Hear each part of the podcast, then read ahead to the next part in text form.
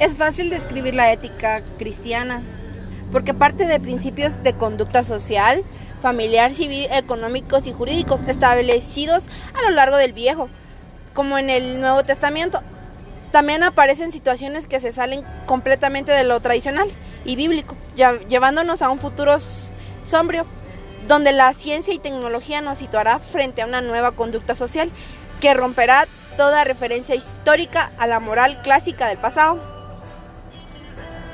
Cuando nos enfrentamos a una sociedad agobiada por una crisis de valores alarmante, donde continuamente aparecen nuevos conceptos y procedimientos de conducta desconocidos en el pasado, se hace necesario el, replantearnos una definición más amplia de la ética.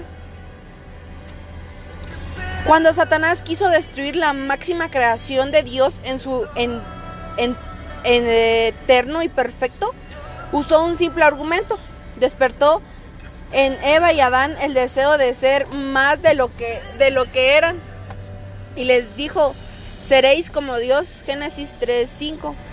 Ingenuamente cayeron en la, en la trampa, ignoraron que ya eran dioses, cayeron en la tentación a querer ser más, porque Satanás usó este argumento tan útil porque él, sabía que cuando quiso ser más de lo que era, perdió su posición angelical y se convirtió en Satanás, hijo de las tinieblas, dejando de ser un portador de luz para convertirse en el príncipe.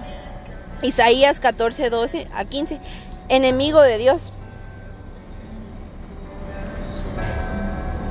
Si ahora te quedas, te quedas absolutamente callada, de otra parte vendrá el alivio y la liberación para los judíos, pero tú y la familia de tu padre perecerán. Quién sabe si no has llegado al, trono precisamente para un momento como este.